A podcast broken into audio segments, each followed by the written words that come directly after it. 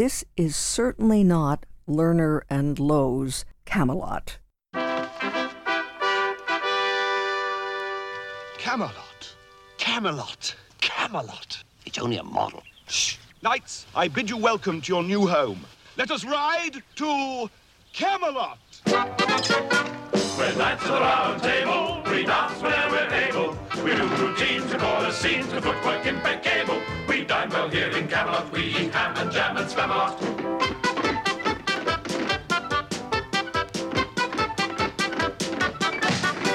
We're knights of the round table. Our shows are for mid-table.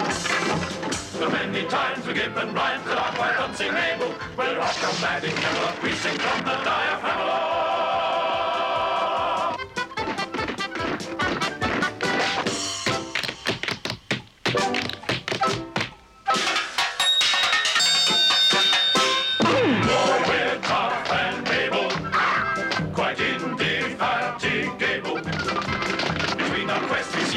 Seek to best and impersonate Clark Gable. It's a busy life in Camelot. I have to push the pram Pramalot.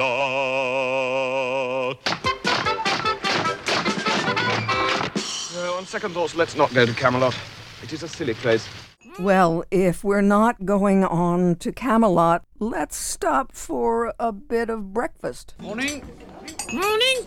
Well, what you got? Well, there's egg and bacon, egg, sausage and bacon, egg and spam, egg, bacon and spam, egg, bacon, sausage and spam, spam, bacon, sausage and spam, spam, egg, spam, spam, bacon and spam, spam, sausage, spam, spam, spam, bacon. Ooh, that's a lot of spam.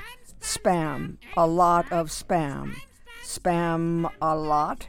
Here's what we learn about the Camelot song. Megan Waller tells us in her study from Camelot to Spamalot that in his commentary on the film, John Cleese recalls that the Knights of the Round Table number is the only song that I can remember Graham Chapman and I trying to write. Cleese remembers encountering particular problems when attempting to rhyme Camelot, resulting in absurd lines such as, We eat Spamalot and push the Pramalot. Furthermore, the song delights in the silliness of rhyming the word table. Coupled with the musical style, the lyrics turn Camelot into such an outlandish place that Arthur decides to turn around even before the Grail quest begins. The newly recruited knights never sit at the legendary round table. Camelot is simply too silly for their ever serious king. Waller continues Thirty years after Graham Chapman's Arthur gravely declined to go to Camelot, Eric Idle created a new version of the character who resolves to put on a Broadway musical. Although Monty Python and the Holy Grail engages with the musical as a genre throughout its complex of illusions, Eric Idle adapts the film into a full blown early 21st century meta musical. As the tagline states, the new musical is lovingly ripped off from the motion picture. It, of course, uses the original loose plot of Holy Grail. At the same time, Spamalot becomes its own unique creative work. Waller tells us Monty Python's Spamalot premiered on March 17, 2005, in the Shubert Theater, running for 1,575 performances. Eric Idle wrote the book and lyrics, and John Du Prez wrote the music for new songs. Spamalot garnered 13 Tony nominations and won three. Words of Megan Waller, writing in her study From Camelot to Spamalot. Monty Python's Spamalot will open this Friday at River Stage Community Theater in Lewisburg, and we had a chance to laugh a lot with director Jove Graham and producer Trey Casimir, and we began with an introduction to the company. Jove Graham. River Stage Community Theater, we're in our 10th year now of transitioning. We were originally sprung out of the Milton area community theater to be able to provide year-round theater and not just musicals but plays and other types of performance for the community and for the surrounding area. So we do a subscription season each year, and we are located now at the former site of the Lewisburg High School building. Trey, in the past, we've had a chance to talk with you in connection with River Stage. So tell us about this interest that you have in River Stage. Sure. I was a professional dancer for 15 years earlier in life and got to the end of my career and hung it up happily and became an acupuncturist and moved on. But as our kids got older, my wife and I got more interested in resuming involvement in the dance world. She came up with the idea for the Victorian Nutcracker, which we've been holding. This will be our fifth year. And it was only possible because we thought to partner with River Stage. Reached out to them and got a positive response, and you know the rest is history. But after that first year, I was asked to join the board of directors of River Stage, and so I've been a board member ever since. And so I have to deal with actors too. well, it's a wonderful treat to know that we're going to be able to laugh until our sides hurt with Spamalot. But why Spamalot and why now? Well, uh, I loved Monty Python ever since I was a teenager, and I still do. We always are striving to find plays and musicals that you know people are going to really enjoy that are going to have a good time, but are maybe a little bit off the beaten path, or you know something that they haven't necessarily seen hundreds of times before, especially around here. So Spamalot is a little bit of unique in that sense because of the casting, because of all the different requirements. I don't think it's something that gets done very often around here. And so people are going to hopefully either come back to something that they love and haven't seen for a while, or really be treated to something new and wonderful. And Trey, what drew you to pick up the spear? Well, honest, I, I too was a Monty Python fan from way back.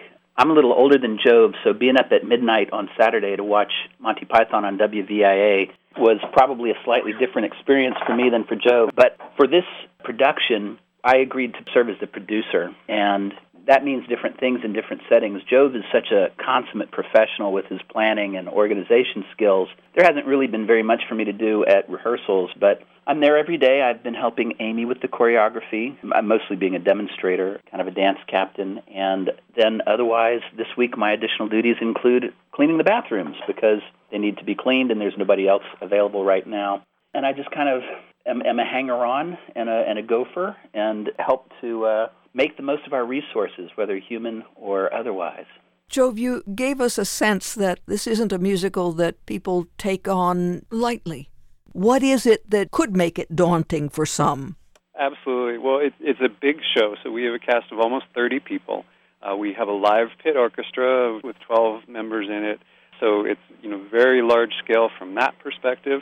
I think the wonderful thing about the way Spamalot is written is it takes the the humor from Monty Python, which was you know very bare bones and minimalist and absurdist, but then layers on all the conventions of you know, big Broadway shows. So there is a lot of dancing, and I am so thankful to Trey and Amy Casimir for doing the choreography that I could never have attempted on my own. And so there's that. There, there's just some rather large set pieces. If you're, if you're aware of the movie Monty Python and the Holy Grail, there's you know giant rabbits and all kinds of stuff like that. And it's mostly men, which is sometimes a challenge for community theater around in this area. There's really one main female lead, uh, and then the rest are, you know, as would be appropriate for Monty Python, mostly men. And we just have a fantastic cast of, as I said, almost 30 people, ranging from age 12 all the way up to, you know, they don't want to tell me their age.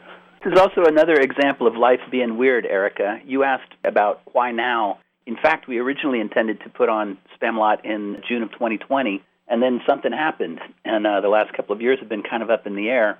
Uh, we had to re-audition, but I would say, with all humility, this is one of the highest quality casts I've seen around here our actors and singers and dancers and performers and and for that matter our backstage and technical help are all really the highest caliber that's available around here and so in this instance i think the the pandemic helped to kind of whet people's appetites and make them eager to get back on stage and that's working in our favor right now what about the comedy of Monty Python? How do you deal with that remarkable ability they have to keep us laughing? It's one thing if you get a ha ha ha ha right. and then people stop. These numbers are such that people might take a while to get over it. Yeah, we've talked about that a lot at rehearsal because Monty Python wasn't the first necessarily, but they were among the first to realize that you don't have to have a setup and a punchline in a sketch to be funny that things can just sort of be a little more stream of consciousness than that, and you just take a very absurd character, a very absurd situation, and, and run with it. So the like I said, the show is a nice balance because it, it is it very very closely follows the film Monty Python and the Holy Grail, and so you have some scenes that are direct copies out of the movie with those kind of scenes. But then, you know, then we launch into some giant singing and dancing number that, of course, wasn't in the in the original film. So I'm proud of the cast for how they have worked and, and tried to capture that spirit of, of Monty Python, which is just you know at the heart of the show, even among all the, the singing and dancing going on. I think too, as time has gone on, we've we've been laying the the bones and then the flesh and then the blood vessels of the show.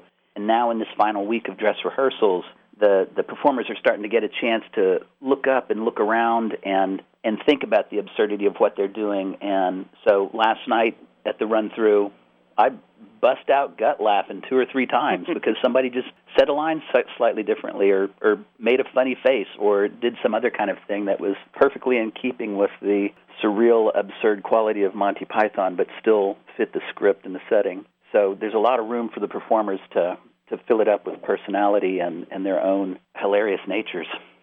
Trey, I'm going to ask you to speak on behalf of Amy and tell us what her approach has been to creating movement and choreography for these antics. Mostly it's just immersing herself in the music. So, in, in the first place, Amy was tapped to be the stage manager. She agreed to this back in 2020, and then time went on, and then you know, I've gotten more involved in the board's activities, and about three months ago, Jove was starting to panic a little bit about the choreography, and kind of said, "Um, um, would you, um, do you think you could?" Um, and Amy said, "Yeah, sure, I'll, I'll choreograph some some numbers." So she downloaded the music and just started listening to it all the time, and then she started watching what other people had done, and then she started looking at the performers we had available to us, and then like she's done so skillfully with our Nutcracker, she came up with pretty much the hardest thing that she thought these people could do well. And they didn't always believe her. They didn't always believe they would be able to do it. But time goes on and you practice and you think about it and you listen to the music again and you practice. And they're they're doing all the steps now and the choreography is very effective. And uh, I think I think there were a couple of weeks there where a few people thought she was pretty mean, but uh, by Friday night, I think they're all going to be very pleased that they had that much dancing to do, and it, and it's looking really good. Let me ask too about the nature of the humor. Does it hold in 2022? It's not just nostalgia because we remember the old Monty Python. I think it does, Erica. So the version that we do now is based on the UK touring version where they revised a little bit. I mean, Spamalot itself, the show is uh, a couple decades old now, but they you know revised a few things as well. But I think it's so. I think the humor is so embedded in our in our blood, even when we don't realize it. There's so many quotes from Monty Python and the Holy Grail in terms of you know it's only a flesh wound or or I'm not dead yet, and then things like that that people maybe don't even realize, you know, maybe haven't even seen the film, but they they know those quotes that you know come from something.